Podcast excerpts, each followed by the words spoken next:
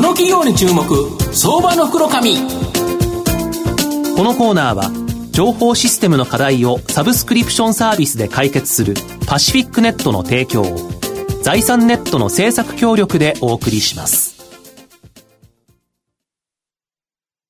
ここからは相場の福の神、財産ネット企業調査部長、藤本信之さんと一緒にお送りしてまいります。藤本さん、こんにちは。毎度、相場の福の神こと藤本です。僕はあの、機動戦士ガンダム大好きなんですけど、はい、まああの、高校生の頃ですね、ええ、実はガンプラ、あの、プラモデルですね、はい、買いに行って、まあ小中学生はですね、高放課後しか買えないのに、高校生なんで、昼休みに買いに行けるというですね、まあズルをしてとっとと買いに行ってたっていう記憶があるんですけど、その時に欲しかったのがエアブラシという、まあ、あの、ガンプラに塗るためのものなんですけど、このエアブラシのですね、トップメーカー、今日ご紹介、トップメーカーをですね、子会社に持ってる会社、えー、ご紹介したいなというふうに思います。はい、今日、えー、ご紹介させていただきますのが、証券コード6381、東証一部上場、アネスト岩田代表取締役社長の坪田隆弘さんにお越しいただいてます。坪田社長、よろしくお願いします。よろしくお願いします。お願いします。お招きいただきありがとうございます。はい。えー、アネスト岩田は東証一部にですね、上場しておりまして、現在株価1000飛び25円、1単位に、まあ、10万円ちょっとで買えるという形になります。横浜市港北区にですね、本社があるスプレーガンなどの塗装用機器やですね、コンプレッサー、圧縮機器ですね、こちらのですね、えー、機器メーカーという形になります。このスプレーガンは国内で8割弱、海外でおよそ3割のですね、トップシェアを持つグローバルニッチトップメーカーという形になります。あの、社長、スプレーガン、コンプレッサー、簡単に言うとですね、まあ、ペンキのあの、缶スプレー、これに例えられるとか。そうですね、あのまあ、リスナーの皆さんが例えばご自宅の塀ですとか、門、はい、ウッドデッキとかですね、はい、あと自動車の小さな傷などを補修塗装するときに使うのが、多分缶スプレーだろうというふうに思います。はい、で缶スプレーの中には、うん、いわゆるペンキ、まあ、これ専門用語では塗料というんですけれども、まあ、塗料と、まあ、塗料をノズルで細かく霧にするための圧縮空気が入っています。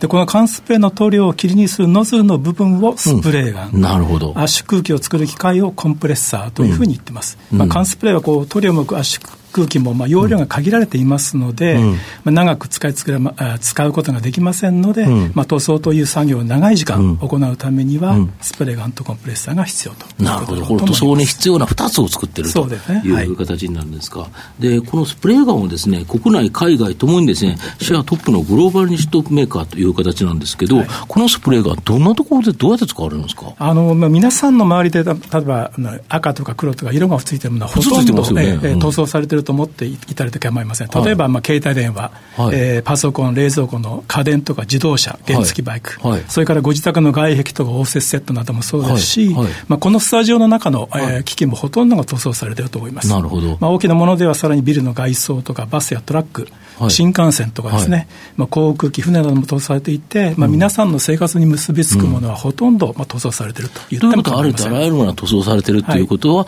このスプレーガンが使われているという形になるんですか、そうですね。はい。まあ、あの大体シェアとしては今おっしゃった通り、うん、藤本さんおっしゃったように70から80%くらい、うんうん、海外でも30%、まあ、中国では50%の方がございます、なるほど、はい、で低価格の普及機は、まあ、中国メーカー、はいね、こういうのもです、ね、あるみたいなんですけど、高級機だと、やはり御社の独断場、これ、高級機と低級機、何が違うんですか？やっぱりその塗装する時の塗膜というんですが、はい、仕上がりが綺麗なものは、やはりこう高級機じゃないとできません、うん、なるほど。ただ塗れればいいっていうのであれば、模倣品のような中国メーカーのものでもいいというふうに思います、ね、最近、そうおっしゃられた模倣品っていう、御社の偽物がいっぱい出てるとか、はいはいはい、部品すらあるそうですね。そうですね。あのやっぱりその、まあ、リスナーの皆さん、ほとんどアネスヨータという名前知らないと思いますけれども、うん、まあ、塗装業界では比較的有名なんですね。そうすると、うん、私たちの名前を使った偽物を使うと、結構売れてしまうなるほど。高値で売れるから、ね、えー、これ、うち作ってへんよっていうやつが、ね、アネスヨータって書いてあるんですか？そうです。私たちも技術者が見てても、あれ、これ、俺が使ったかなっていうようなことも結構なかなかあったりしますね。これ、スプレーガンって、ちなみに生産数とか値段とか、はいはい、寿命とかって、どういう業界になるんですか？あの私たち、高級な商品ですけれども、うん、その分で年間50万兆くらい、まあ、このスプレーガンって1兆、2兆って数えるんですけども、まあ、価格はあの塗装のプロが使う方で大体2万円から8万円くらい、なるほど。あと塗装のロボットを使って新幹線のようなところになりますと、100万くらい。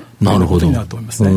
あと、お聞きになった需要ですけども、寿命ですけども、まあ、プロの方が使う場合ですと、大体2、3年に買い替えるということですかね、まあ、設備ものだと5年くらいだというふうに思って。とすると、基本的にはもうあの置き換え需要というか、リプレースの需要がもう圧倒的にあるということですか？やっぱりプロの方が使われるとツールですから、やはりまあ同じものをずっと使いやすいものを使っていくとが重要だというふうに思います、とすると、安定的な需要というのは今後も生じるということで、要は色が塗られる限り出てくるという形なんですか？で最近あの、やはり世界的にですね、さまざまなこの環境問題、はい、これがあって、企業はですね、それに対応しなきゃいけないというのは求められていると思うんですけど、あの、塗装機器については、この環境問題が非常に厳しくなったこと、これが逆に御社に追い風になるって、これどういうことですか？あの、塗料ってもともと非常にこうドロドロした粘度の高い液体なんですけれども、はいはい。ね、これを塗りやすくするためには、うん、溶剤、いわゆるシンナーでこう希釈する必要があるんですよね。そうで。すよね。ただ、シンナーに代表される有機溶剤っていうのはご承知の通りですね、大気汚染を引き落とす、はい、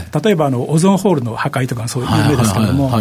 このため最近環のそうですね、シンナーの代わりに水を使って、まあ、水は環境にいいですからね、はい、えー、塗料あの希釈する水性塗料というのが出てきております、ところが水性塗料って実は細かな霧にするのが非常に難しいんです、うん、でその点で当社は水系塗料を細かく霧にして、うえー、仕上げをきれいにするというノウハウを持っているので、うん、まあ、私たちは環境規制が非常にこう助かっているというか、ね、なるほど。環境が厳しくなればなるほど、うん、まあ、私たちの商品が売れるというふうになっています。この塗膜っていうところでいうと、このスプレーガンのノズルの先っていうところに、ものすごくこのノウハウが詰まってる、ねはい、ということで実は特許を取らないでノウハウを持ってるっていうと、かなりあるというふうに思ってます、ああ、なるほど、はい、特許取っちゃうと、結局ばれて、パクられちゃうかもしれないから、はい、いくら特許侵害って言ってても、結局なんだかんだ作られちゃうということでいうと、もうそれも出さずに、こっそりとノウハウをもう社内でっていう形になるわけですか。はいすね、この水性塗料、やっぱ難しいから、ええ、うん、御社のやつがやっぱ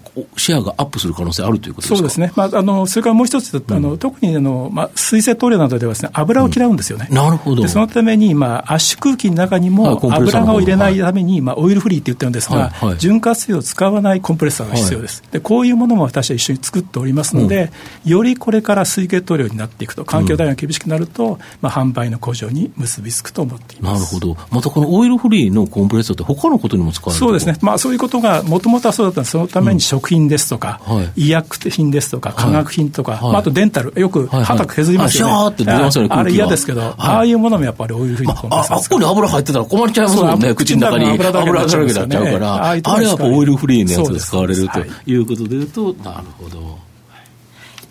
東野さんいかがでしょうか？そうですね。あのー、まあ今ね、あの米中の貿易摩擦で中国の圧縮機のところっていうのは影響を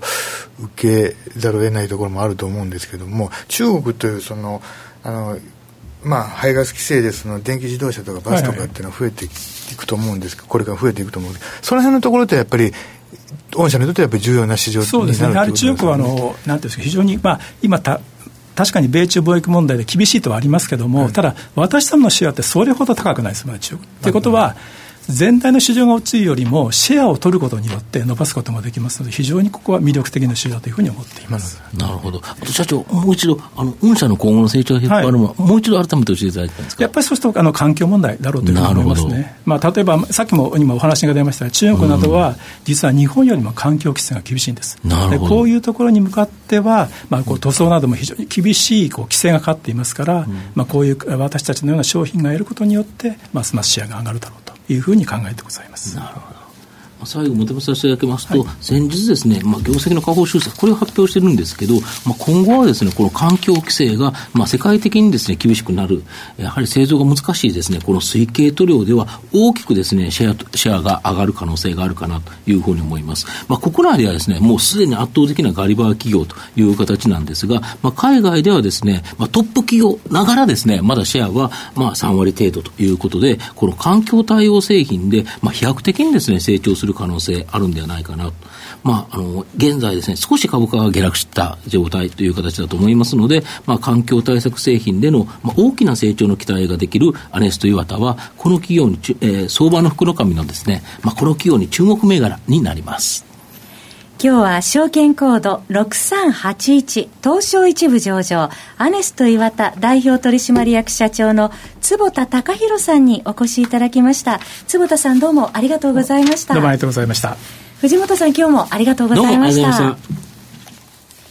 IT の活用と働き方改革導入は企業の生命線。東証2部証券コード3021パシフィックネットは IT 機器の調達、運用保守、クラウド活用まで情報システム部門をサブスクリプション型サービスでサポートし企業の IT 戦略を応援する信頼のパートナーです。取引実績1万社を超える IT サービス企業、東証2部証券コード3021パシフィックネットにご注目ください。企業に注目相場の福のこのコーナーは情報システムの課題をサブスクリプションサービスで解決するパシフィックネットの提供を財産ネットの政策協力でお送りしました。